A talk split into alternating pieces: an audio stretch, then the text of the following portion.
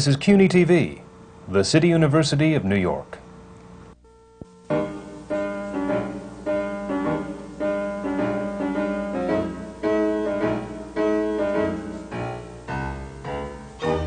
City University Television presents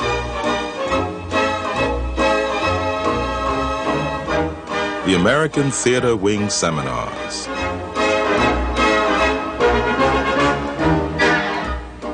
Working in the theater.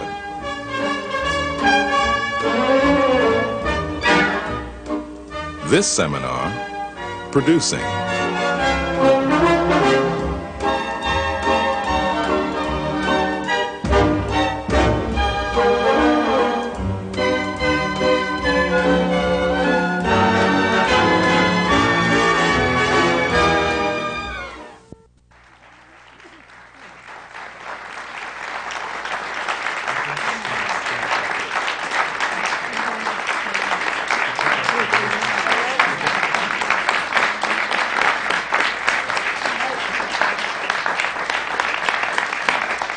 Welcome to the American Theater Wing seminars on working in the theater.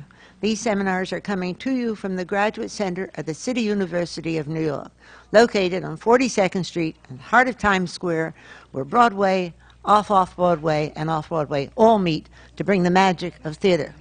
There is nothing like it, and the American Theater Wing, which established the Antoinette Perry Tony Awards to uh, reward the achievement of excellence in the theater, is perhaps best known for that award, but it is more than that. The Wing is an all year round organization, and it is perhaps one of the longest runs devoted to serving the community through the theater. Most of our programs do just that. They address themselves to the needs of the community. We have a hospital show program in which we bring professionals and Broadway shows and off Broadway shows into hospitals so that those who can't get out get to see theater. We also have Saturday Theater for Children, which is a wonderful program. It's on, as it says, Saturday mornings, and it's right in the public schools. The children line up and they pay to go to see a show. No child is ever turned away. But in that way, we hope and have already realized that we have done just what we've wanted to do. That is, that children do grow up learning to buy a ticket and go to a Broadway show or an off Broadway show. We're instilling the need for theater in these children, the need not to just go to the theater on a hospital, on a very special occasion, um, perhaps for a birthday or an anniversary, but to go to the theater as a need, as part of their lives. And that's the way theater should be. These seminars, which are coming to you, are an outgrowth of the Wings School. We've had uh, a panel discussion on the performers. We've had one on the playwright and directors. And now we turn our attention to the production, the producers of Spoils of War. This is what makes it all come about. The people who are serious, who are interested in the theater, and are making the theater come alive. To co-chair this is Jean Dalrymple, who is a member of the board of the American Theater Wing, has done practically everything that one can do or should do in the theater to learn the trades of the theater. And Ed Wilson, who is drama critic of the Wall Street Journal and director of the theater education here at CUNY. I'm going to turn our seminars over to them immediately, and they will in turn introduce the panel. Jean, would you go first, or Ed, whichever you have decided? Ed, All Ed right, goes Ed, would you start? Thank Thank you you. for being here. Thank you very much. Uh, this is a dis- distinguished panel, and I will begin with the person on my far right, uh, the co-partner in a theatrical management concern, uh, Tyler Gatch- Gatchell and Peter Neufeld. Peter has actually managed over 70 shows in New York. He has been the general manager of Spoils of War and Precious Son, Spoils of War being the play we're going to talk about today. He is the executive producer of Cats, Starlight Express, Evita, Chess, and as I say, a total of nearly 70. Peter Neufeld.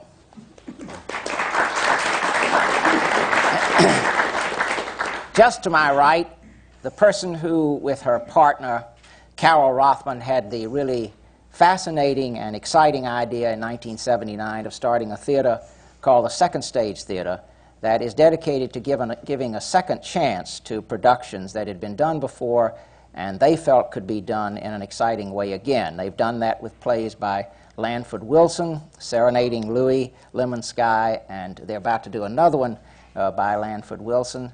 Uh, they have also done plays by Michael Weller, and the play we're going to talk about today is one that they decided to commission, a new play. They've begun doing that some, and they've done that successfully with plays uh, by people like Tina Howe, particularly painting churches. Uh, I'm pleased to introduce Robyn Goodman. Thank you. Jean? At my far left is a brother of mine. He's a br- brother in the Association of Theatrical Press Agents and Managers, and we've been members together for many, many years. He's uh, one of the best press agents in the city, and he has a very large office with lots of people, wonderful people working with him. And at the present time, he's not only the press agent for the current show that we're discussing, but he also is is representing Into the Woods, 42nd Street, and Michael Feinstein. And he does wonderful, wonderful work. Josh Ellis.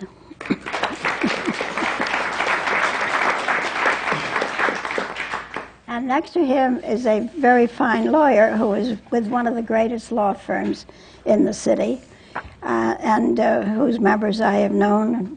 Several of them are no longer with us, but were very good friends of mine. And uh, we were discussing wills and such things, and the fact that lawyers never read what they have to sign.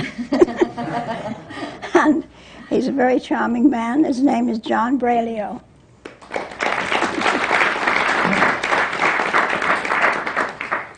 and right here is the big boss.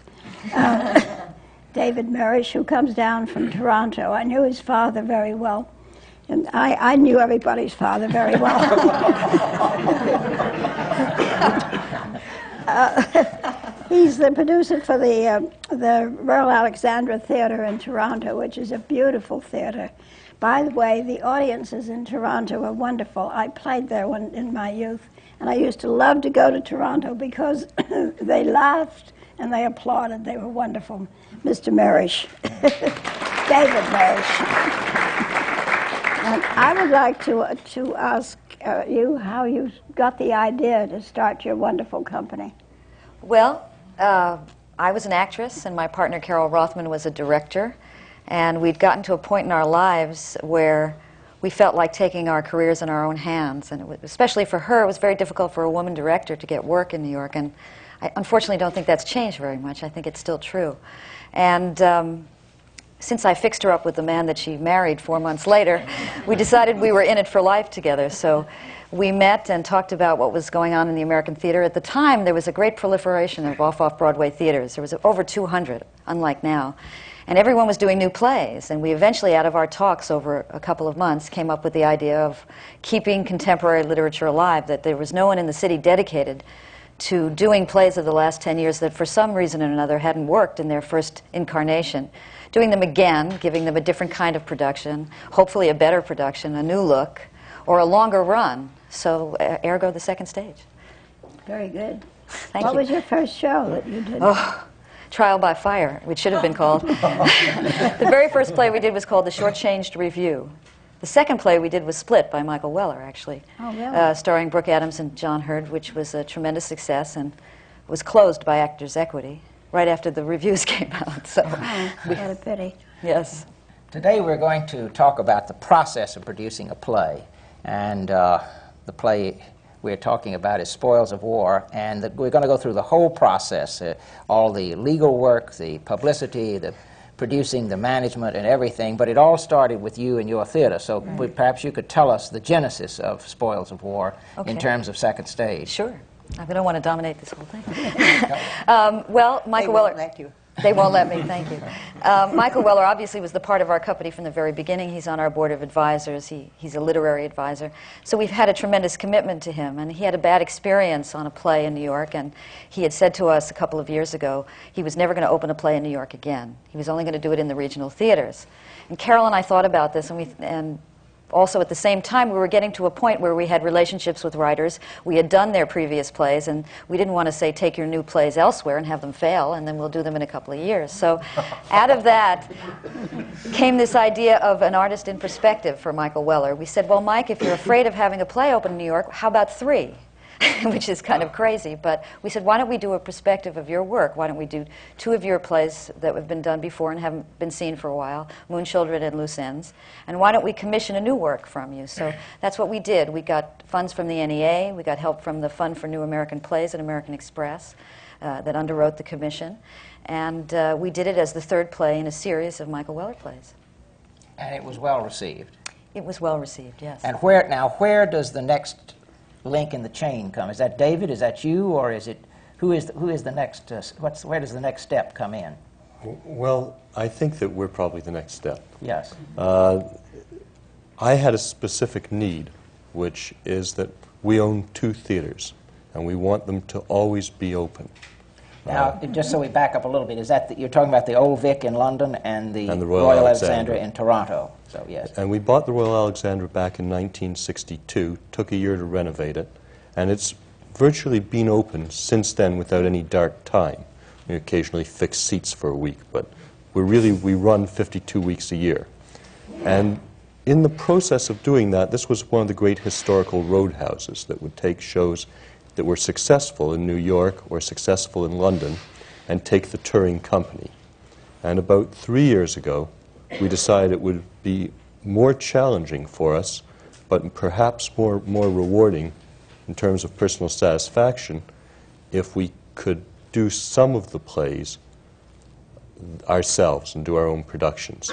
And we have a subscription season of seven shows, and every show runs six weeks. But with the setup weeks and with our Christmas pantomime, that takes up the whole year. So we were now in our second year of producing, and I was learning to live dangerously. and uh, there, there were several things that we were, were doing that was living dangerously. Usually, we plan far ahead. But in the theater, if you plan far ahead, you can't find the actors that you want to have in your plays because they, the economics of theater are such that they wait till the last moment because they may get a movie or they may get you know, something. And so uh, I had several choices of what I could have put into that one space that I was waiting with. And I kept waiting for something else. And, and the choices were satisfactory, but they weren't exciting. Two years earlier, I had had a, con- uh, a conversation with Kate Nelligan. And I said, uh, Kate, I, you've never been seen here in Canada, yet it was your home. We'd very much like to do something with you. And she said, Well, we have to watch for something. But she didn't say anything about spoils of war. What happened was that because she was in it, it brought our attention to the play. Now, the fact that Kate was in it by itself wasn't enough, because when you do a new play, what you have to start with is really the writing, not the actors or the director, but you have to have a book that you feel some confidence in and that you're attached to. Then you have to hope that you can assemble all the other elements that will support that. And uh, Kate brought us our attention by being in this play to the work. And we, uh, we liked it. Did you come down from Toronto to see it while it was running at second stage? I, I had a show opening in London, and Ernie Schwartz in our office came down and saw it first because I didn't want to wait.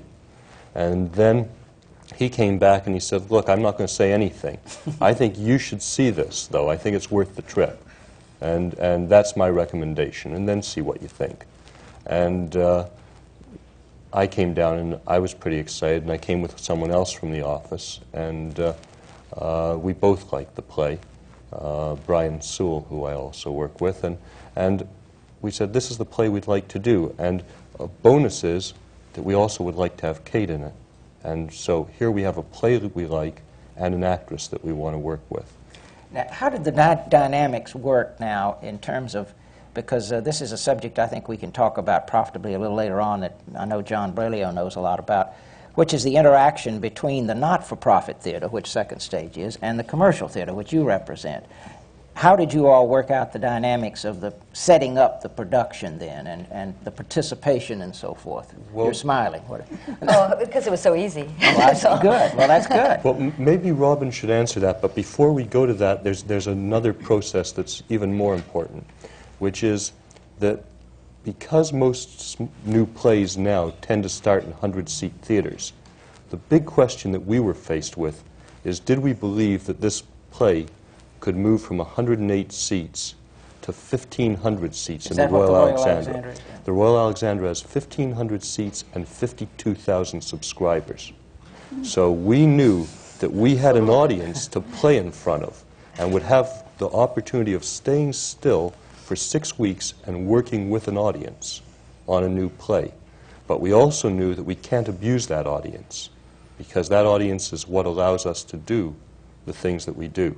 So we, we had to say, can it make that transition? And once we faced that question, then we were into mechanics. And I think uh, At the time, there were quite a few producers approaching the second stage with interest in the play. And I think what David had, besides charm and, and uh, uh, being a lovely person who we liked very much, was great faith in the play as it was, with the artistic team, with the director, with the, um, most of the designers, not all of them. Uh, but he had faith in what we were trying to do and what we wanted to move on. And we've had that trouble in the past with coastal disturbances, for instance. Uh, several Broadway producers wanted to move it, but they wanted to put Rob Lowe and Demi Moore in it. They didn't want to keep our company, you know, and we said we turned them down and ended up with a producer who at Circle in the Square where they believed in the in the cast we had already. We had a similar problem on this show, and David really had faith in the play and in Austin Pendleton, the director, and he really loved it. His love for the play was contagious, and and so we chose him, of course. Uh, and also, he wanted to move quickly, which was important to us. He had a place to do it, so we, Michael could work on the script, which it needed. Uh, Michael had to, did a major rewrite on the script, and he gave us time to do that. And then we went into rehearsal in August after closing in June with the new script and uh, w- had the luxury of playing it for six weeks in Toronto, which was a big plus before coming into Broadway. How did, when did you first uh, get a, a reading on how it would play in that larger space? With the first preview or something with that uh, 1,500 seat house? Yes, I think, I think so. I, you, you, you can guess, but you never know what, how the audience is going to respond. But they responded very favorably, and, and it worked on word of mouth. And uh, because although we have this big base, we still have another 18, 20,000 seats to sell. So we know whether or not they're responding to the play. It's, it's a play that's, we hope we've, we've retained the complexity of. And uh, so it's not one that you're going to get instant reaction, and especially when you, when you make Broadway your final, final goal. If you say Broadway's your final goal, then anything to the day of opening is a work in progress. Did you all, was that, was that the idea all along that it was really headed for Broadway and that the Toronto engagement was Was part of a, of a A process? process, absolutely. That, we felt that in, in, in, in the season that we could take one place in that season and, and have this goal for a new work. And, and w- I hope that uh, our experience of that is that, that we'll continue to do that. I don't feel that every play is a Broadway play, and I think the reason that David and I agreed that it could play a big house was because it's a family play. It's something that everyone can relate to. It's not elitist. It's not about a certain class of people or a certain thing. It's about emotions, about family, and I think on that level that everyone can relate to it. How much did the play have to be opened up in order to go from the small to the large house? Uh, the play itself, I, I, I think what changed the most was the set, actually. we, we were able to add production values that a, a small 108-seat house simply can't afford to give it. And then the question is, how do you do that without overwhelming it? And without changing the Yes. concept of the Yes. play? Right. Obviously, you were able to do that. You, you were I- I think- satisfied with I it. I think we have. I think also Michael had to wanted to work on specific characters in the play. The Mm-hmm. character of the father he hadn't had a chance to really develop, and in his rewrites he he uh, made the character more complex and more engaging, and those are the kinds of things that he wanted to do in between. Did you uh, have the same set in, in Toronto, the one that you have here? Yes, the set here is the same. We had one conversation. I came to see the play, and then that evening I met with Michael and Austin, and, and I said to them, you know, what is it you, that you'd like to do? And Michael said exactly what, what Robyn just said, and that was my feeling about the play. And so I think that I could see the process, that they had taken two years to get to this point with the play, and that it seemed to me that the people who had intimately been involved had brought it somewhere, and that those are the people you should be backing. So it, it seemed to me an idea that the concept of changing any of these major figures in, in, who had an intimate relationship with the author, I want as many of them to keep talking to him because they knew what they were talking about. I just had the response of someone in the audience. And so when I saw that I not only was getting Austin and Michael, but I was getting Robyn and Carole, I thought I was getting a bargain. Maybe, When did you get Peter? That's what I want to well, know. no, I I just, maybe you should just briefly Right. say what the play is Why don't- about in a couple I think of that we ought to get Peter into Uh, this. well, I just wanted to get briefly what the, what the play was about. 'cause we're- No, no, we'll get, we'll get Peter, what, what the play was, a- was about. We've been talking about emotion, but it- Yeah. it- I think you can just tell us in two or three sentences that it's, uh, what it's about. The play is, takes place in the 1950s. It's about a 16 year old boy who comes from a broken home who tries to bring his parents back together again. That's beautifully put. Now, when did, practiced the, that. when did the other people come into the process, Peter and Josh and, and uh, John? Well, I have a long-standing relationship with both Peter and Josh because although we've not brought plays into New York, we are working in London and, and we want people to be informed and we want them to know what we're doing there. Uh, and we hope that they'll want to work in the Vic and, and we also want them to work with us in Toronto. So I think it's very important that people are aware of what opportunities there are. And Josh has helped us do that. And Peter is someone that goes back with us to like father, like fun, I think, which is, That's uh, actually right. That's actually right. About about 20 years ago. yes. 20 years ago? Yes. About 20 years ago, my father brought a show in, and Peter was the general manager on that. I think. Retitle for Broadway, A Minor Adjustment, in case anybody's diving through their theater world. I also would like to say that, What is that part of the reason part of the reason that we also wanted to work with David is that we had had a relationship with Peter uh, through the second stage. He's been very supportive of our company, and we've always wanted to work with Peter and with Josh. We've had a relationship. Josh worked on painting churches. Tell us, what with is us. a Peter? What is it, Peter? Yeah, He's Peter. a gift from What do the you gods. What do you do, Peter? Okay, well, I'm the general manager of the show. Uh, Okay. Do we want to talk specifically what that is? Very definitely. Okay. Um, you come into a show early on in, in the time. I would say probably the first two individuals to get to get connected uh, with a producer once they elect to produce a play will be the attorney and the manager, and we'll start out uh, initially by uh, doing production budgets for the show, how much it'll cost to put on, uh, the weekly operating expenses, uh, negotiating contracts uh, for designers, actors, working with the attorney on authors and directors. Uh, and depending upon the relationship you have with an individual producer, your job either can be, and not in, the, not in a negative sense of the term, it can be limited to the finances and contracts or whatever. But if the relationship is such and there's a desire on the part of the producer, you can become more involved in being a guide, a right hand man, and guiding, guiding them through the process of putting the play on. And then, go on. You continue. And then what happens? Well, the, uh, the, in terms of, you must have your own management at the Royal Alexandra. So Peter, was, was he signed on as part of that uh, Well, phase? that's, or that's also interesting because that's a little different than I think the normal setup. Uh, because as of three years ago, we have a production company in Toronto, and we have 14 people in the Toronto team who supervise the build of it. But Peter was an intimate part of getting the, the designer and the sets designed so that really the two offices coordinated together. And uh, I don't know how, what your opinion of how that's working and how all that Well, goes, but I, I think the basic reason it's worked so well is because the relationship between myself and Brian is that we both like each other, trust each other, and I mean, it's one group in one country, another one somewhere else, and it's really been uh, one of the ideal relationships I've had. Nice to hear. Don't run over that word trust. Well, you see, there actually Trust is is a a border. Didn't I say that? Yeah, you did. This, Oh. this is another country. There are two different distinct countries As you had suddenly trying to cooperate and work with one another.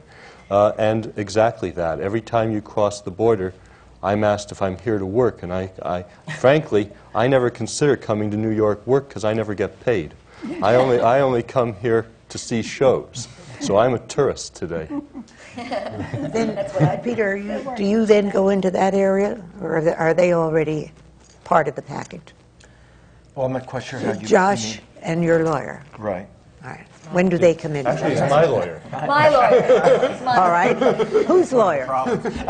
Whose lawyer are you? First with being my lawyer, right? All right. Uh, Actually, uh, uh, I began in this process uh, representing the second stage, uh, which I'm really very proud to say I've uh, been able to do for many years from the beginning with Robyn and, beginning. and Carole.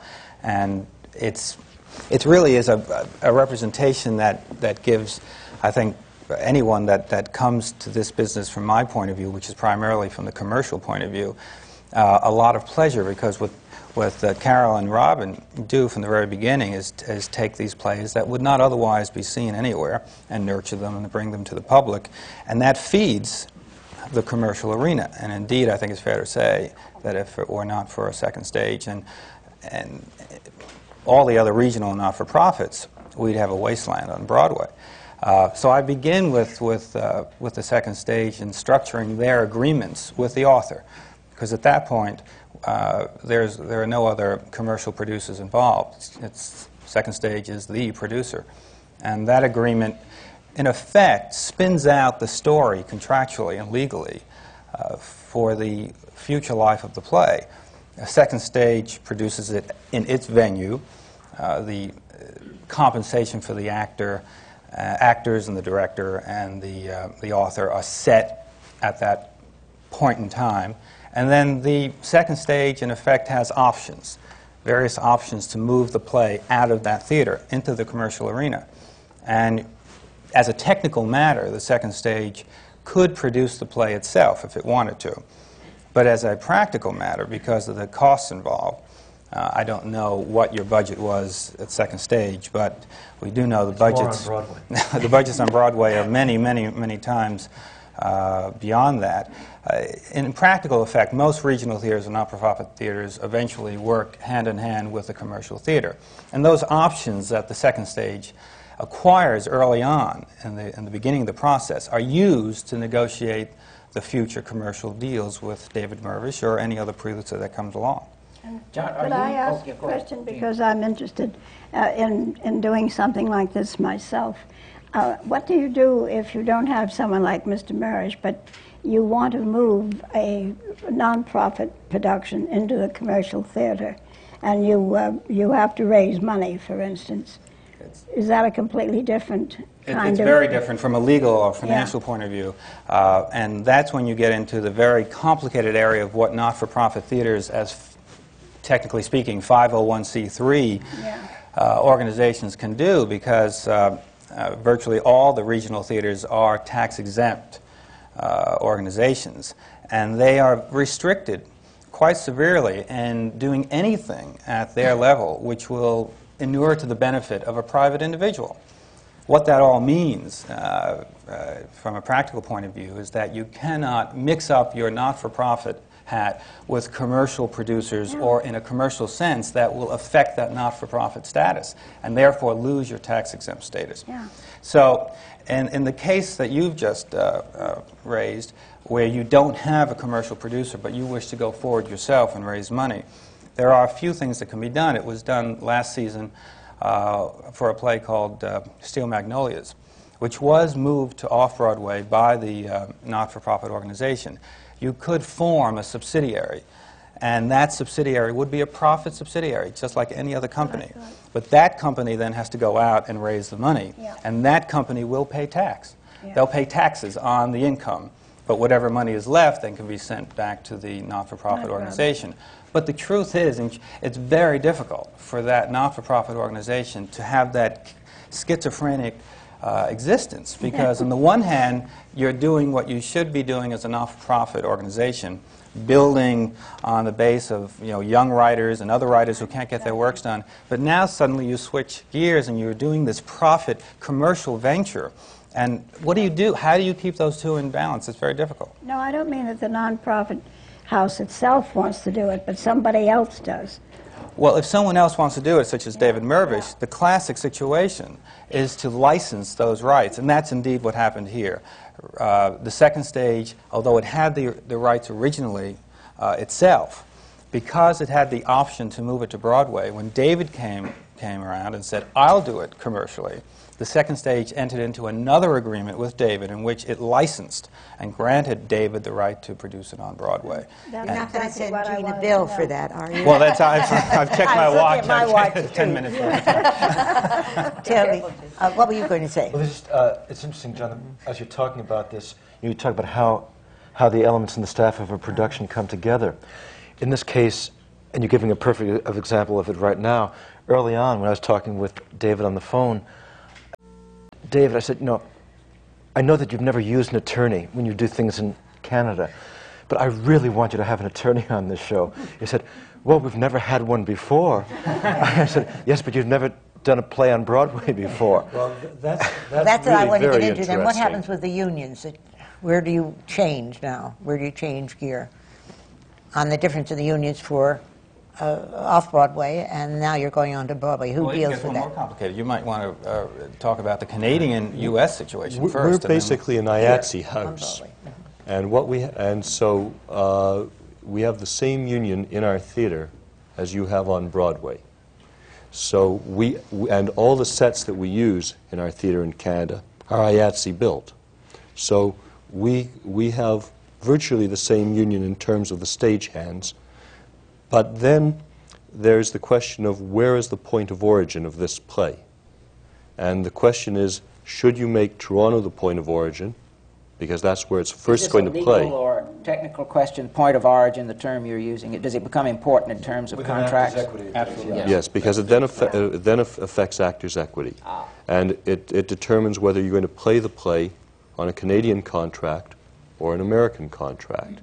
And so you have to make a determination as to where the play, in your mind, is going to run longer. Because there's an, advan- an advantage to have the point of origin be the place where, where the play is going to run longest. So we took the leap of faith and decided that New York for this play was a point of origin and that the actors were all acting on American contracts. We held the rehearsals here. We then came up to Canada and brought them together with the set up there.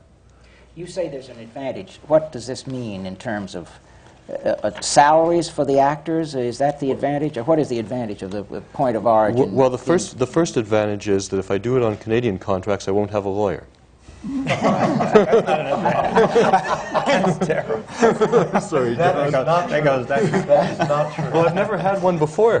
he is sui generis. You will from now on. Uh, the- the- as soon as you say Broadway, everyone's life changes, and all the cost factors change. Well something I'd like to say, a conversation we've had a lot, which, I- which I think is very germane, has nothing to do with contracts per se. The com- a long-running conversation you, I, and Brian have had is that when you're doing a play that is going to be coming into New York, there's a whole set of other muscles that come into work.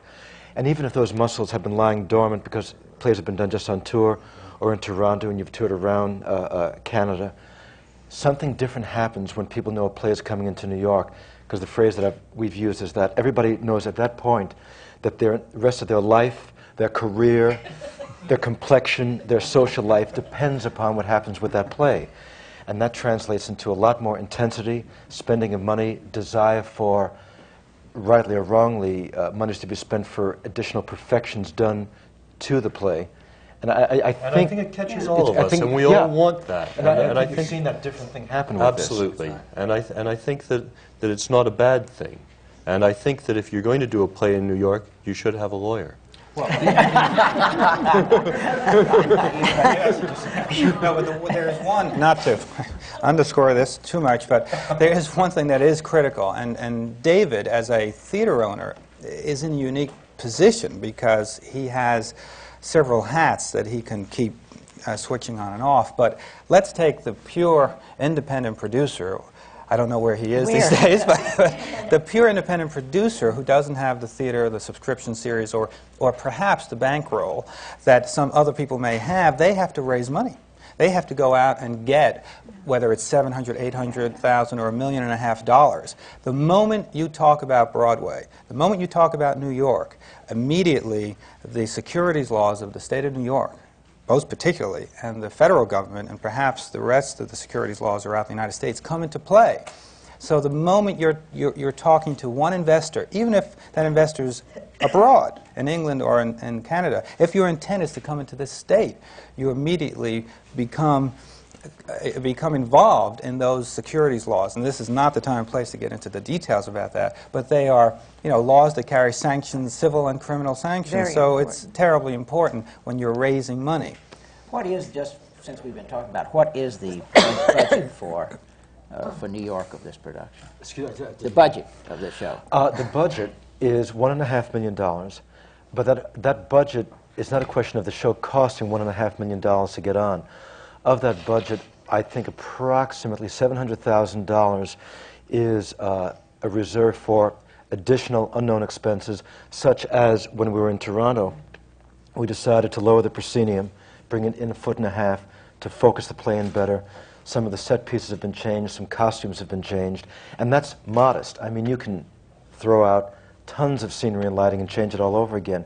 Additionally, and unfortunately, one of the most important things these days for a res- in a reserve is the fact you expect, particularly with a dramatic play, it's a given. You are going to lose money during the preview period. You can lose 20, 40, 60, 70,000 a week in preview just as an automatic fact of life. So all of that has to be built into the budget. But this is, now, we're talking about a million and a half dollars Right. for a play that has how many characters? Six. Six characters. Yeah. That's uh, really quite extraordinary. Yeah. Well- it's How worse many than that. sets? Yeah. Well, it's a, s- Well, it's, it, it, it's it's one a- very elaborate set One for a very stage play. expensive set. I, I would say that if this had been Is it on a, a a conventional, uh, conventional one-set uh, uh, sofa, coffee table, chair kind of play, like F. Hugh Herbert used to write, um, that uh, that I would say that probably you'd cut about three hundred thousand or so off this budget but you're still talking about over a million dollars. for a play going out of town. Yes. And it is, uh, we won't mention the play in particular, but there is a play not uh, produced not too long ago, which lost close to $400,000 out of town. Uh, that's a staggering amount of money, and no play, even at a million and a half dollars budget, could afford to keep that into its budget. Uh, it's a uh, frightening experience to take a play out of town, and that was the uh, the advantage we had here. We had the security of a uh, a theater owner Everyone slash producer. That, that being out of town is so much better than having Creatively, weeks and weeks of, of previews here, economically, if you can balance that. If you can balance the from an what economic point on, of view, on getting money? Now, do you have to do have to do any more funding, or is No, it we, all fun- there? we funded it out of our subscribers and out of ourselves because we think theater is a risky enough business that we shouldn't ask other people to take a risk. but, Now, but What a rare man you are. I think we should get to, to, To Josh. Josh. Where Josh comes in. Yes, go ahead, I'd like Gene. to say one word. You know, when I think of a six-character play, even with a double turntable and all of that, costing over a million dollars, I can't get over it because we we did uh, and when I was a producer on Broadway, we did plays like that for eighty thousand dollars. The top was a hundred thousand. We all dropped dead when we thought we had to raise a hundred thousand dollars. I know. So I mean, the uh, really the economics of the theater today are almost Staggering. outlandish. Absolutely There- There's actually something I'd like to say about that because there's something very interesting that is going on. There's a real change. Independent producers, which is what I call commercial producers, and, and non-profit producers really have a great deal in common, which is that they want their theaters to be full. And we really are set out with the same problem. And there's a shift in, in activities that's going on outside of New York. When we began to produce in Toronto, the first thing I did is I turned to the Canadian Opera Company. And I said, Look, I have no experience in doing musicals. Can we do a musical together? And they said, Let's try and do Kismet. Now, we only did it for our theater, and we did it for a 10 week period as the end of a subscription show. And it was extremely successful. It broke even. It didn't make a profit, but didn't lose any money. It was a full scale musical with 30 people in it. Judy Kaye, who's now in Phantom, was the lead in it for us. We had uh, Michael Maguire, who's in Les Mis, as Enjolras, uh, as part of the cast. We had a mixed Canadian and American cast with not all the leads being American. We had John Reardon in it. and not all the leads being Canadian. So we had a company of people who played to our own specific audience. And we had a joining together of a profit and a non-profit theater to do something together. Before that, we'd worked with the Shaw Festival, which is a non-profit theater, and had a good experience, and since have done the Women together, which we saw as a small production, and then they reconceived it. They had done it in a 300-seat house, but they had to think quite differently to do it in our theater. In England, we've had a good experience in working with the Royal Shakespeare Company to do Kiss Me Kate as a co-production, and they started it in Stratford. So the ways of getting shows on, there are other ways besides the conventional ways, and they allow nonprofits to be more ambitious in some of the programming than they could do by themselves, and they allow us to be more ambitious than we could be by ourselves. So that's a real shift. It's a happy Yeah. association. Yeah. Yeah. And I think you'll see a lot more of it. I think we really need to find out where Josh comes in on, Yes. in, on this picture and uh, the part he plays in this, uh, the very important part he plays in this. I was very process. lucky. I was very lucky. I, I uh, saw Spoils of War just as a theater goer, not as a press agent. Uh, I had heard that it was a, a good play. I heard it was a wonderful play, and I just went to see it because it sounded like something I'd like to see. Um, I suppose what's it's just one of those kind of shows where you just see it the first time and you just get knocked out and you go, I just can't believe this play. I mean, I think that we're talking about a play that has the potential to be this generation's glass menagerie. And uh, that's very uh, rarefied company. And you think, oh my God, this is just a wonderful play. And it's one of those kind of plays that at second stage, and you know, it was just bouncing up against the walls. I mean, this is this is this this enormously wonderful play, and a performance by Kate Nelligan that just pushed the walls of the theater back. And you just go, wow, isn't that just a wonderful play? And you leave it and you go, isn't that wonderful? As a theater goer, I had a terrific experience. And you leave the theater and you're perfectly satisfied. The joy of this was that through a series of events, uh, Ed and David Mirvish became producers of it, with whom I had a relationship. But I remember hearing about, well, so and so was going to produce it, and someone else was going to produce it. Uh, and I heard about the film rights and what movie stars had seen it and who wanted to do it. And you start going, well, it has a life of its own, totally independent of me. Isn't that nice that, it, that, it's, that, that other people have been as enchanted by this play as I have? And then you find out that you're lucky enough to represent it. And you go, that, that's, that, that's not only wonderful, but I suppose it puts an enormous responsibility on you because um, it's not just enthusiasm that, in fact, sells it. The fact is that the responsibility is awesome for a press agent and for the advertising agency because we are talking about an endangered species here. We're talking about something which is called a straight play on Broadway. We're not talking about a comedy, we're not talking about a musical. We are talking about something that is so rare on Broadway that the sad point of the situation is that Spoils of War is the only straight play on Broadway to open between August and February. Straight, I mean non-comedy, st- drama, to open in that period. And if you look at the, the listings in the Times about how many straight shows versus how many musicals there are on Broadway, there are four non musicals on Broadway. So we are really talking about an endangered species. Now, there isn't anything like kind of like a Broadway environmentalist that will say, like, how do we save these wonderful things called straight plays? Um, the hard part, I suppose, is, is finding producers who will do them in the first place. And then it's also trying to find an audience who will support straight Is plays. that what you're supposed to do, to find that audience? It's trying to find that audience, and I'd say it, it's a combination between the press agent and the advertising agency it? How do working you, together. How do you begin working on that in order to get into budget, Josh? Well, Could I just say one Sure. word before you go on? The reason he's a great press agent is he's one of the rare people, he loves the theater. Well, it's very obvious. Yes. You know, yeah, but you know, it's. Uh, hey, I guess it's, you love the theater when you see something that's wonderful, and I guess Yeah. that, that horrible disappointment when you see something that isn't. we- Yes. Let's You get know, to, goes- to Right. Josh's budget and, and, and uh, Okay, I- what I- you're working on. I think Peter really should be, speak better about the budget, but I suppose what we're, we're trying to do is create an environment in which a straight play can exist, and to that, to one of the things that clearly is the star of the play, and Kate Nelligan, as the performance on the stage, which clearly speaks for itself, and the way that Kate goes and does interviews and talks about the show to the public. Uh, we also have a very articulate playwright and director.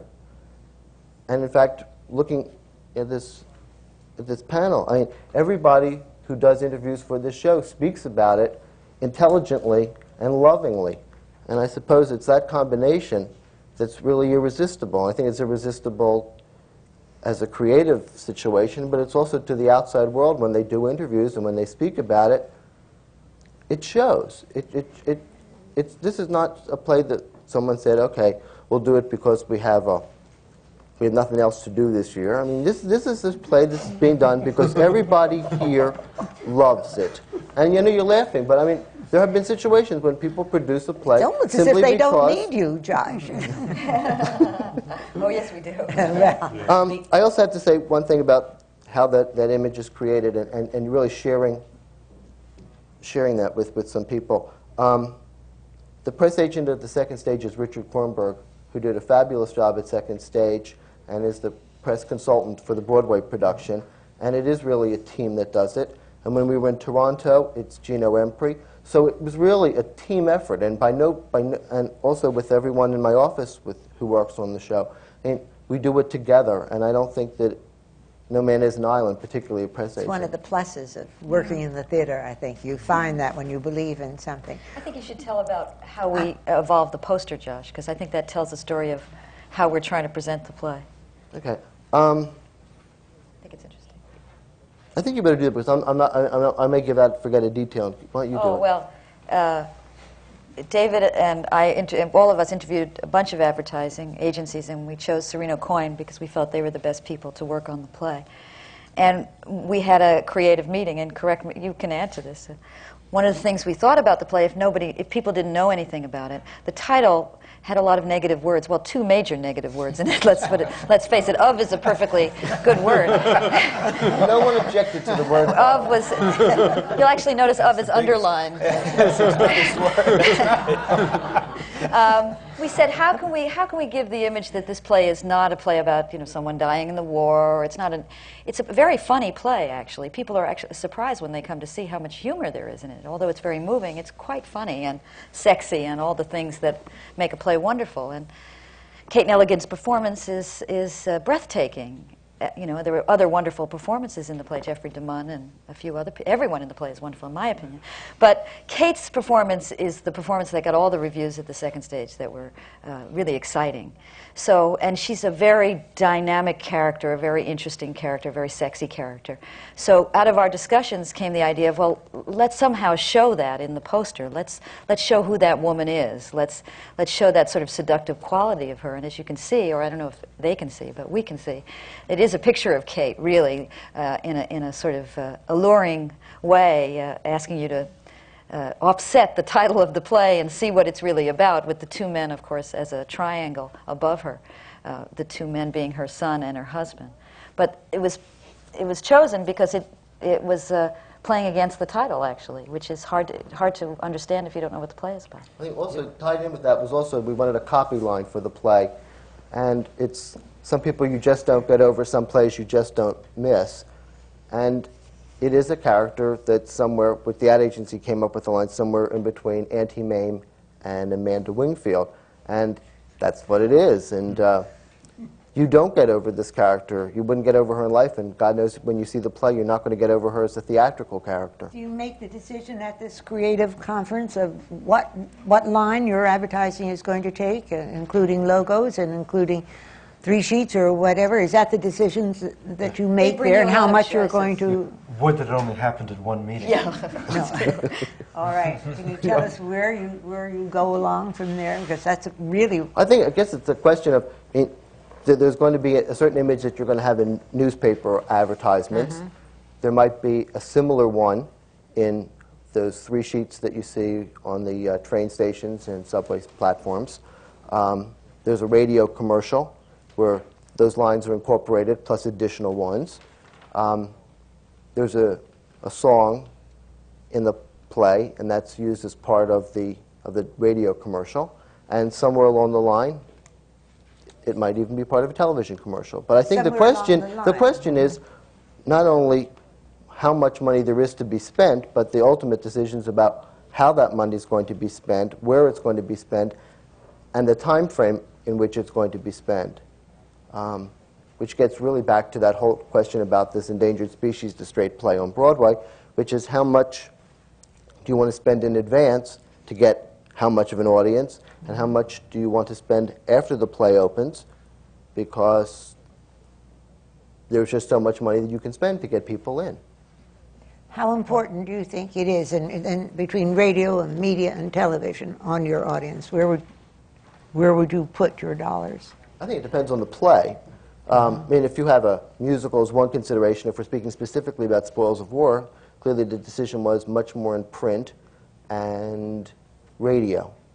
Um, we also did one sheets, which you see behind here. Justin, we've always had a lot of, co- not just on this play, but in general, about how difficult it is to evolve a successful television commercial for a dramatic play.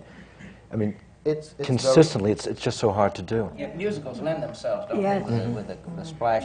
Yeah, there's, there's a, uh, John Breglio and I are involved in the Theater Development Fund. I'm sure you've used them for previews. Is that, has that been Oh, we- we- successful and helpful? Yeah, very happily, we got uh, their grant uh, where they guaranteed to sell 6,000 tickets at $12.5 a ticket or 11 and a half, I forget. uh, but the thing is, you're guaranteed to have that, which with a, which uh, with a dramatic play is an How enormous much of the help. audience is that?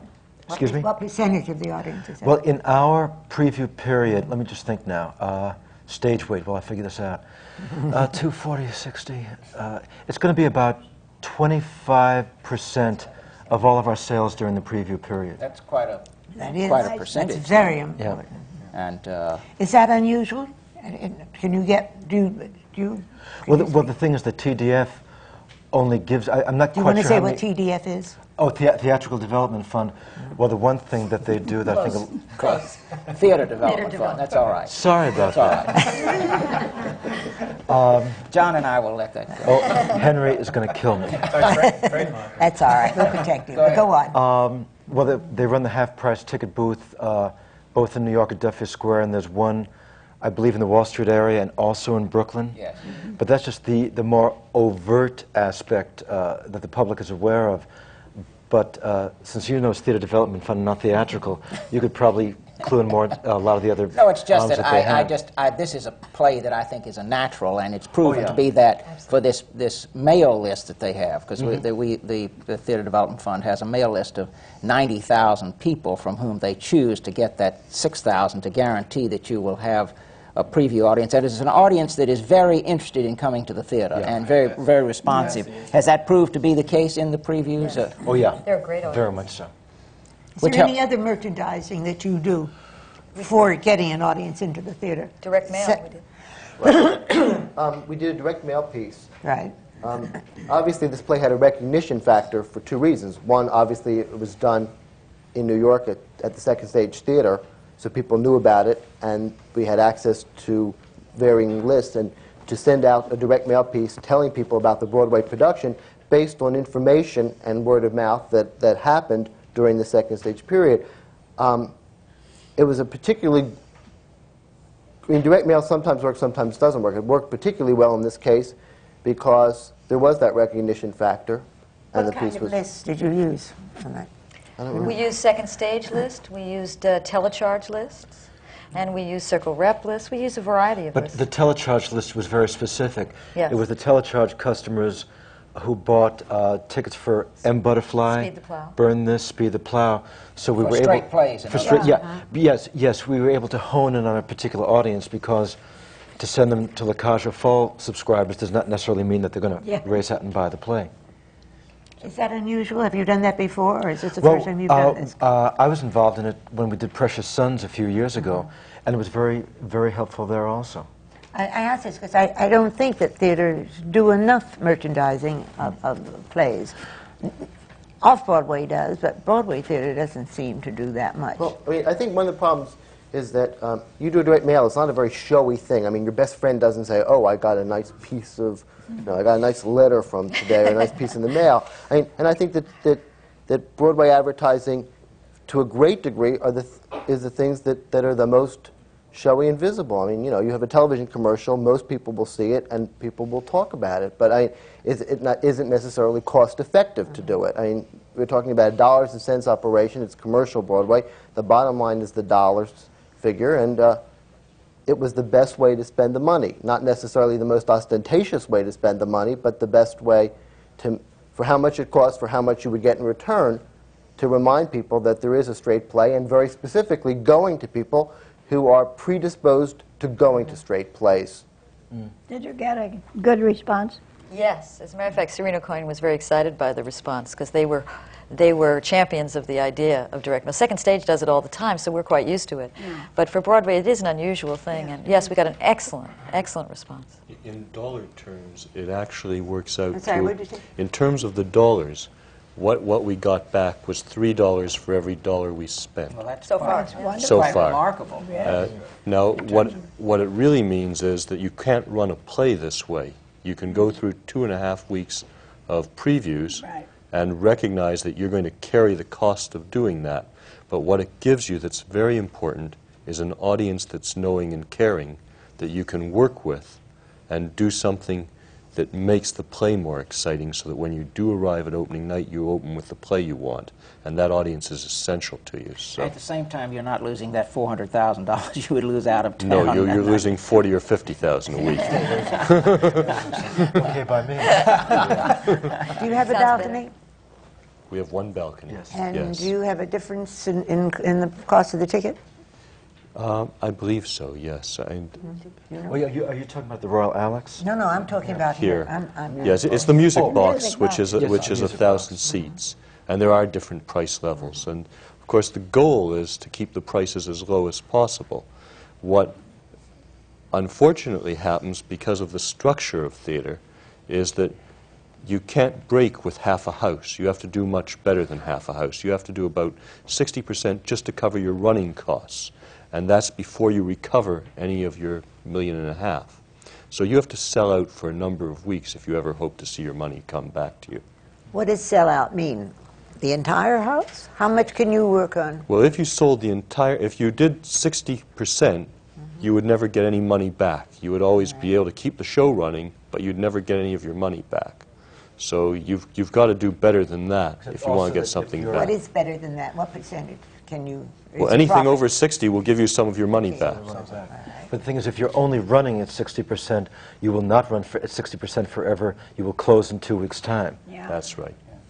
What, how many weeks will you have, would you have to run this particular show to get on, the on investment back? paper, Yeah, on, on paper, paper, it's yes. about 16 weeks. Which is very good. I mean, that's... Uh, Well, that's on paper capacity. No, I understand, but a lot of them, I mean, uh, Starlight Express and some of Oh, no, them but on that- paper had to run for a Oh, good sure, deal but for, for a dramatic play, this is a lot of weeks because it's a large yes, capitalization. Yes, yes. We're going to have to take a break now.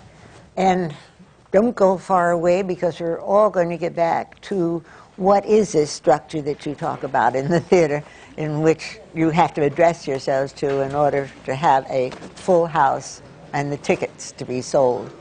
We'll be right back to the seminars on working in the theater, so please don't go away. Everyone.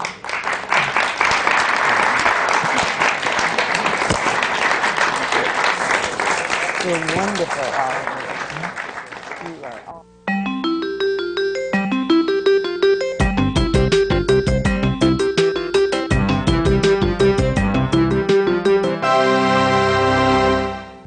This is CUNY TV, the City University of New York.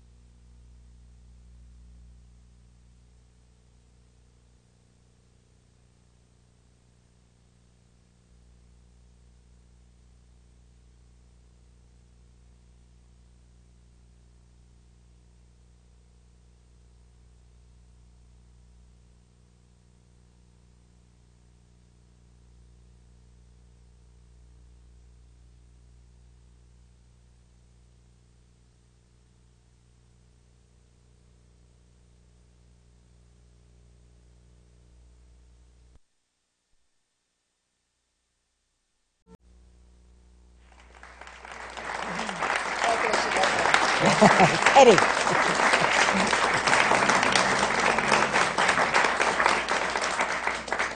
We're back at the American Theatre Wing seminars on working in the theater, coming to you from the City University, the Graduate Center of New York.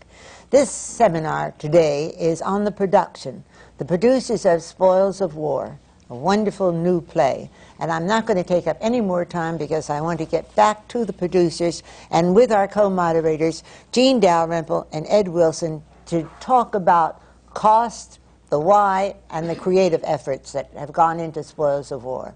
Shall we start with you, Jean? Well, I would like to know a little bit more about the uh, the financing uh, of it. You said it cost a million and six hundred thousand. One million five. Five. Oh, uh, I made a little more because everything is always higher than I thought. and uh, and you have seven hundred thousand in reserve.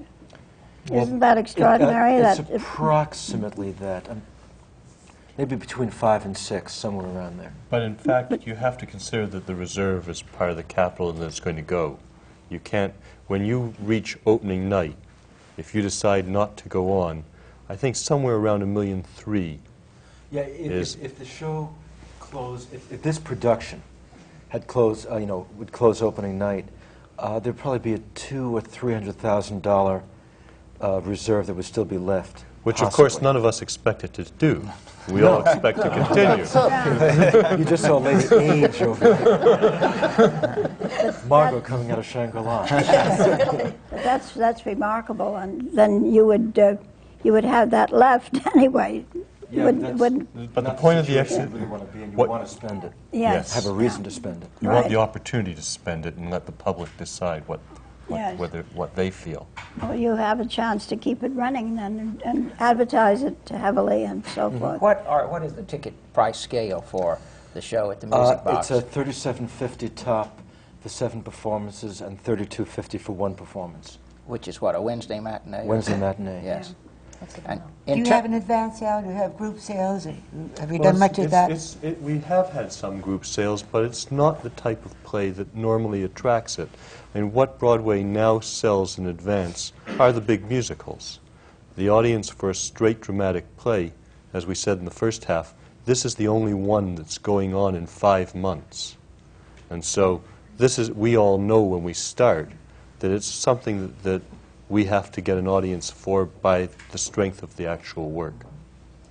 Who goes after group sales or makes that decision if you say, well, this is not something that they're going to want? The day we, we decided we were going to New York, we went after group sales. We went to see the people who are in charge of group sales, who are the experts at it, who have experience, and we said, please find us group sales. And they said, great. The day after we have your reviews, we'll get you some group sales. Catch 22. Yeah, yeah, But it's true. It's true. yes. Now, I think so- that, that people have to depend too much on the critics here. And it's very hard to get away from that, and it's always the New York Times. I think if you get a good review in the New York Times, no matter what the other papers say, you have a very good chance of putting the show over, whether it's a straight play or a, a, a musical. Mm. Don't you There- think so? There, there is another way to look at that, though. We're lucky to have the papers. The papers don't have to write about theater or about plays. We only compel them to write about it if we're doing something that's worth writing about. Their space is valuable. So if we do something in the theater that's challenging and exciting and scintillating and interesting, they might write about us. And we're lucky to have that because without them, there would be no hope of having this sort of play. So it, That's it works the other way. looking at it. Yeah. Jeff, have you had it? Have you found it difficult to to uh, promote the straight play, to do the usual stories or publicity and I think Public that- relations, it- whichever It it isn't is. hard getting the stories. It's what's it's a harder t- transition to make between having those stories run and actually selling tickets. That there is still you can build up an awareness up to opening night, and people will be primed to see what the reviews say. But that that old way of being able to generate publicity and on the publicity alone building up an advance sale, I don't think really exists anymore. With probably the exception being plays maybe that came from England that were pre-reviewed by the New York critics who saw them in London and loved them in London, and then they come to New York with a major star. But then, you know, we'd also, that's a very specialized kind of thing. So I mean, we get usually two or three of those a season. I, I think the operative word you're using, Josh, is when you said build up an awareness. I think with the dramatic play, the advertising prior to opening, the point of it really is to build up an awareness so that when the reviews come out, the people who read the reviews go, oh, yes, I've been hearing about that Yeah. play. Because uh, we were using a word early on, which is a word which is terror to my ears. If a new producer comes into an office and they talk about a new play they have and they go, we're going to merchandise this Yeah. and you die because you cannot merchandise it in that retail wholesale sense of the term because a play is in preview is only going to sell as many tickets as it's going to sell and whether you have three full page ads or one half page ad as a display you're still going to sell that same amount that the combination of uh, uh, elements you know help me fill in a word here. The com- combination of elements justifies selling. Like with the half price booth uh, for the Theater Development Fund on Times Square at 47th Street. We should talk about, though, about merchandising, which is clearly something that's happening right now with shows, with, with tie-ins, say, with the American Express and so forth. I mean, the, co- these companies are clearly interested in getting involved in the theater. However, they are also very interested in having very safe bets, so that they tend now to. And what's a safe bet? Well, something that comes from England is a safe bet. Um, That's been successful. It's been successful there. But, and, and those things, uh, I worked on a show which had a lot of potential tie-ins, but when the show didn't get good reviews, every one of the companies involved pulled out and said, hey, listen, we only want to really want to back a I- winner. I've got to disagree in one area with that with you and, and just mention it because I think it's very interesting about the, um, the sophistication of these companies. Uh, and I'll, I'll mention what it was when I worked on Rosa last year with AT&T, and the reviews came out and they were not good. And AT&T came to us and said, "We will fund your advertising for the next two or three weeks because we don't want anybody to feel that we're going to walk away from something simply because it didn't get good reviews. That was one of the most lovely, That's very uh, nice. somewhat Surprising. altruistic, you know, postures I I've ever seen. though, of- so I thought it was pretty terrific. I was thinking of merchandising and going out and finding other customers, of, of, of going to clubs and going out of the city, of going to Connecticut and the tri state areas and bringing in people, going out and reaching for those people to come in to the theater, not wait on just point of sale and, and uh, again get your, your I think they've There now, is a they've- show they've- over. they're now, that audience is primed to wait. I think that they're, they're just, they are willing to hear about things, but they're not willing to plunk down the bucks until they're absolutely certain that it's worth the trip into New York. And all some of that other- is word of mouth, don't you think, Josh? Like I'm Not Rappaport and certain plays that have survived not great New York Times reviews, that sometimes word of mouth can make that difference. Post So- so- I think we have to do everything you can. Or something called the Tony Award, Tony yes. Award. That would help. Tony Award. Well, Yeah. in fact, we're seeing that now. We're seeing people shift to open their plays in the spring instead of the fall. Traditionally, the fall was the time to open, but now the time to open is just before the Tony Awards if you have a straight play, because you hope that if you are well received, this will give you the extra boost. But you, the problem is that the independent producer really works two or three years to do one play and he doesn't have the mechanism to reach out into that audience that you're talking about. The rep companies and subsidized theaters, like the Royal Shakespeare in England or the National, who are continuously bringing new products into their line, if we could refer to a play as a product, uh, that audience is there for them because there's a continual expectation. And people do come in from Kent and from Sussex and from the, the suburbs. great deal of that being done in England that I don't see being done here. I see the potential for it here with the Lincoln Center, and you can see that they've built their base of 36,000 subscribers now. They have a group of people that they're reaching out to. You can see it in the smaller rep companies that are the non-profit theaters. It's a, a place that starts and is nourished better in the non-profits under our present structure.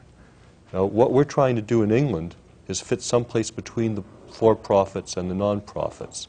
We have a commercial West End theater in the Old Vic, but what we're trying to do is work in a season with three or four different plays.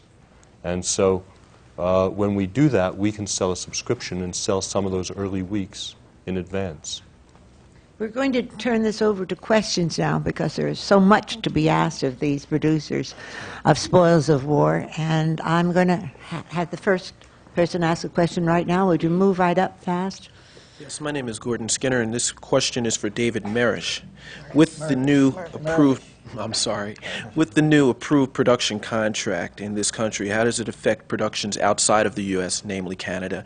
And what are your feelings on that contract's effect of out-of-town tryouts? That's a wonderful oh. question.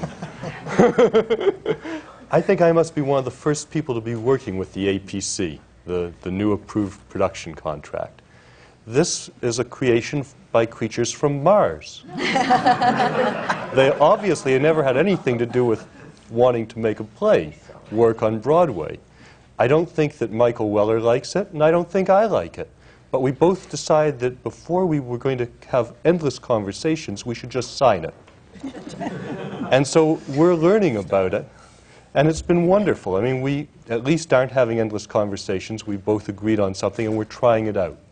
But it, it, it's, it's a new contract. It has things that are not good for encouraging Broadway productions, and it probably has things that are unfair to authors. And as soon as we have the time to sit down after the opening, maybe we'll both learn to understand it. Thank you. Uh, my, my name is Carl Kulikowski. The question is of Mr. Wilson. Uh, after World War II when during the time of Jed Harris, there were about a dozen major uh, producers on Broadway, and they were all looking for plays to bring on Broadway. And they were all big names, and playwrights sent material to these dozen playwrights, uh, producers. Over the years, they've de- decreased in number. Now there's practically no major producers on Broadway to bring straight plays that we were talking about to Broadway. What happens uh, in an interval? I, I'm, I'm sorry, is your question why have we come to this point, or Yeah. what, what, where do we go from here? I think No, why we have come to this Why we've come to this point? Well, uh, a number of people on this panel could answer this, and I, maybe John Breglio could speak to it a little bit too, because he's very been very intimately involved in the transition you're talking about. But certainly, we have undergone a, a significant change from the period where we had independent producers like Jean Dalrymple, among many others whom you named, and now there are very few. Uh, Bob Whitehead and Roger Berlind, and just a very few, Roger being someone uh, that you've worked with. Uh, but the essentially, without going into the reasons, uh, let me say that there has been a drift toward the theater owners, the owners of the Shubert organization and the Nederlander organization in particular, uh, who have taken over the role of producers, though they really aren't essentially producers. And uh, the independent producer has been uh, either, I won't say frozen out, but has actually disappeared from the scene, partly because I think of rising costs and the difficulty in raising money because of these astronomical figures we've been talking about here in terms of budgets and finding investors for that, and partly because of a number of other conditions. And so we really have seen a significant shift from those many independent producers. And what's taking up the uh, the, the void now and trying to fill the void, on the one hand, are the not for profit organizations that are supplying and originating theaters, both the regional theaters and the not for profit theaters here in uh, uh, New York, such as the Manhattan Theater Club, uh, Ensemble Studio Theater, lots of others, and Second Stage, which Robyn represents. John, do you want to amplify this at all in terms of? Well, I, in the in the beginning and the end, for the commercial producer or the independent producer, it has to be a business at some point. And unless you have, or you're prepared to write the check yourself, you have to seek out that financing. And the simple matter of the economics of the theater today is that the average cost of a play is about a million and a half dollars, maybe a million to a million and a half, and for a musical, five to six to seven to eight million dollars. Now you work you you work back from there. If you take the economics of that production cost, which is the, just the money to get it on the stage, and then work your way back and say, what can I say to an investor? as an independent producer about his or her chance to get the money back and to make some profit, the fact of the matter is that a total sellout for a musical, total sellout, you're looking at anywhere from 15, 18 to 20 months at a sellout to get back your money, period, no profit. And for a play, anywhere from four, five, six, eight months to get your money back. Now, that's a staggering statistic, and there's not a lot you can do about that number. There are some things you can, but there's not a lot. Given that reality, it has become increasingly difficult for independent producers to find that financing. And given also the change in the tax laws that took place in 86, which makes it less attractive in terms of the benefits benefits in quotes if you have a loss as an investor. Those things have built on themselves so that, yes, the theater owners have taken over, but not to totally uh, speak or carry their banner, they've jumped into the breach. I've had theater owners say to me, John, I would love it if there was an independent producer to do this, but there isn't, so I'm going to produce it. They're, they don't exist. So I see it from a purely, not totally, but uh, from a purely economic point of view, we almost have no choice to that. Thank you for that. Uh, my name is Todd Terry. Uh, my question is to anybody that can answer this. Uh, we all hear about the union rules that seem to constrict the theater, uh, orchestras that are required to show up but don't play, uh, foreign actors that aren't permitted to work here. Can we change these rules, or could you give me a little more Peter, you information? want to tackle that? Yeah, I think probably not. I think probably not. Part of it, I mean, hmm, one of the various factors involved in it, I think, is that the business agents of the various unions are elected by their membership. And they're elected every year or two or three, depending upon uh, the, the, the governing laws of the individual union. They're elected by the membership, and the membership simply wants more. And the uh, business agents are charged by their membership to continue to improve their situation. And there always seems to be a philosophy that it, uh, there seems to be no overview about the fact that, yes, this may be good for you for the moment, but it will eventually start to decrease and decrease the number of productions. Like, I mean, this season, not only Spoils of War, the first dramatic play, have we had what I would call a significant Broadway opening prior to ours this year? I mean, September, October. Revival Okay, there's been a the revival of a musical. So, I mean, we have all these dark theaters going. Uh, I'm, I'm, I'm, get, I'm getting away from your question, but I, I, actually, I don't think there's much that can be done about it. I really don't. That's a pity. Yes, it is. Hi, I'm Luann Pavlin. and My question is for the panel. If the Metropolitan Opera and various ballet companies can open complex productions without previews, why does the theater require previews? Well, here I go again. um, in past days in the theater, I mean, plays uh, might have gone out of town or uh, come directly into New York, and they might have one preview and open, or open op- on the first performance. The thing is now, the risk is so great uh, that people want to insure themselves and be able to have some insurance b- by working on the production to a greater degree. A better reason, actually, I think, is that in the time period I'm talking about, going back to the 20s, early 30s, whatever, the primary source of entertainment was the theater. And a wonderful phrase that's been associated mostly with uh, France, the boulevard play. I've just seen uh, crop up in articles about the theater here. And just the casual play, just a play put up, being done fine. If it's not perfect, doesn't matter. It'll have an audience for a few months, and um, it, that, that will be okay. But now, with all of the pressure from major, when I say major motion pictures, you know, fine motion pictures, a lot of TV, the cable, the uh, uh, uh, not-for-profit on television, there's so much competition.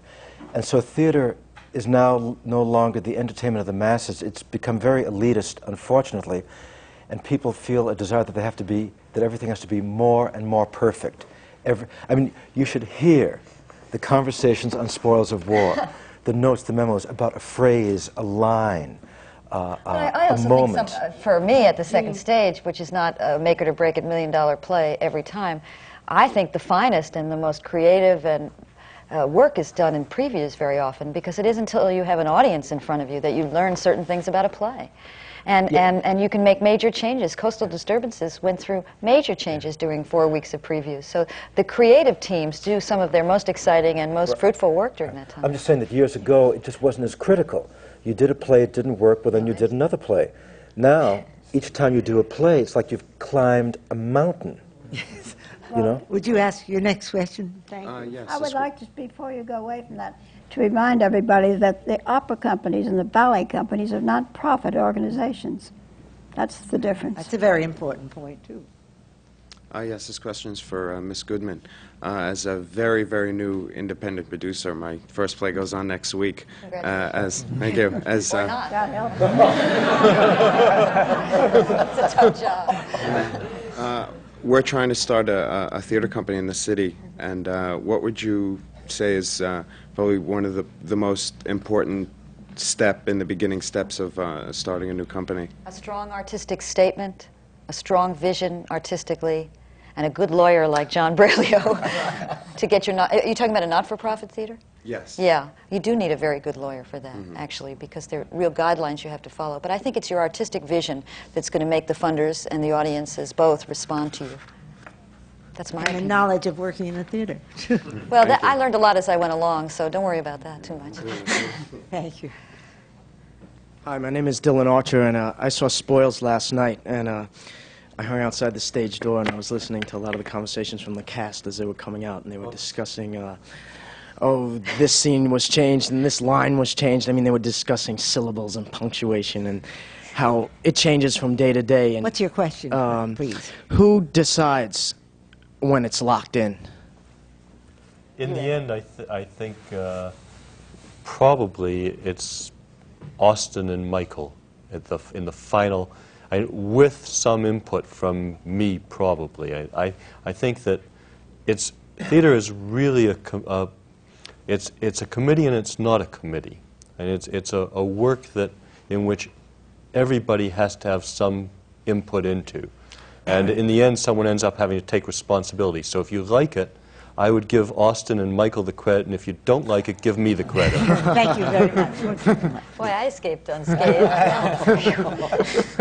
Thank you very much. Boy, I escaped unscathed. As a performer, I have a question for Robyn Goodman, please. You made a statement that your play had wonderful reviews, it looked like a hit, and then Equity closed it. oh, early on, yeah. Now, why would that be? Because I know Equity would be, be so Oh. glad to keep everybody working. You would think so.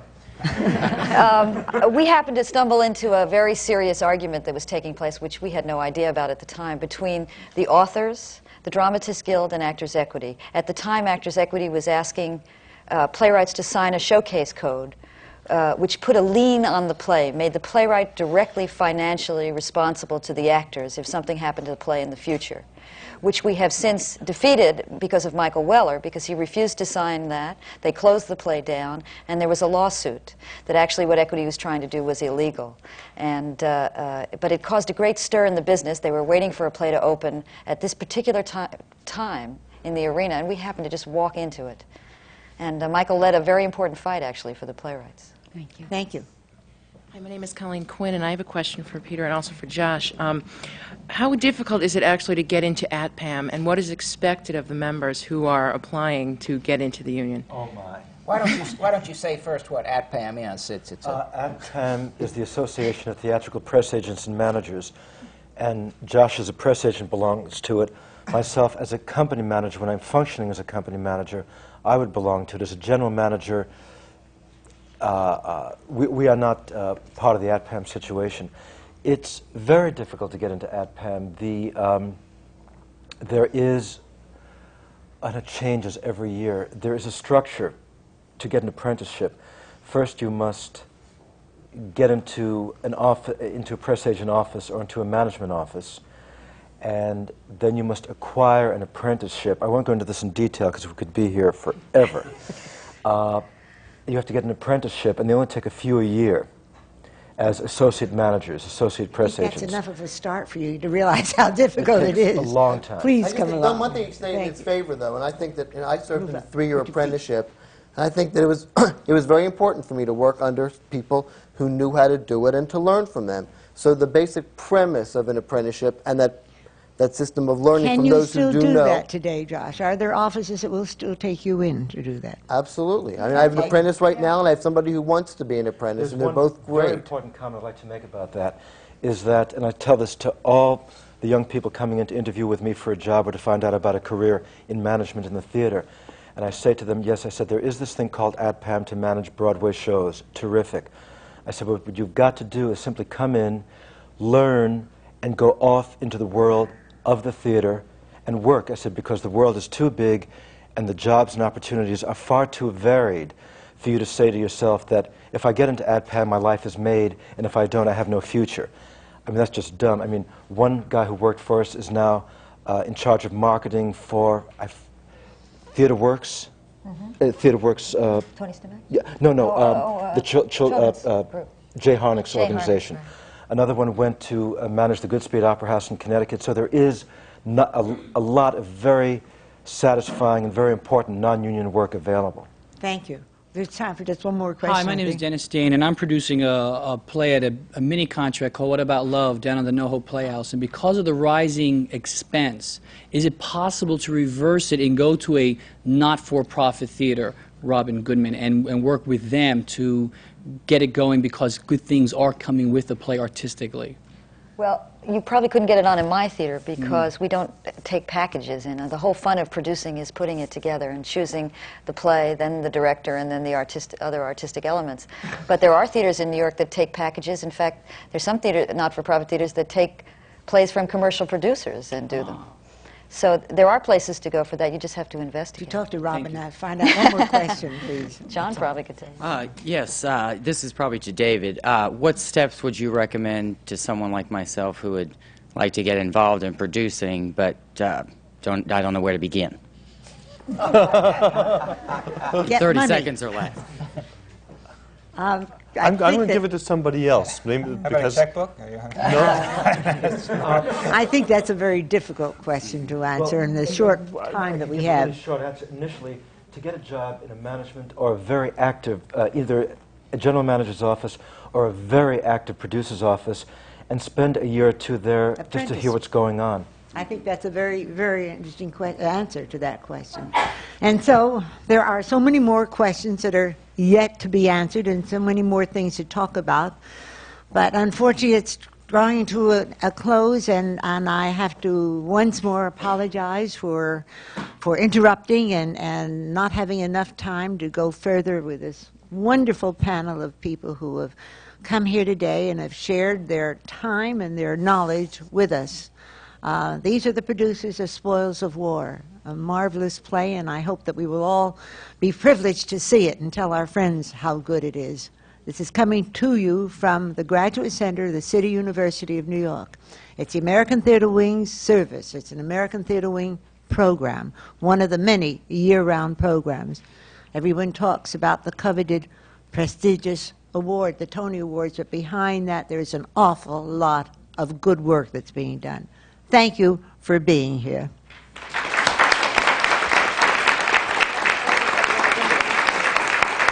I'll talk to you soon.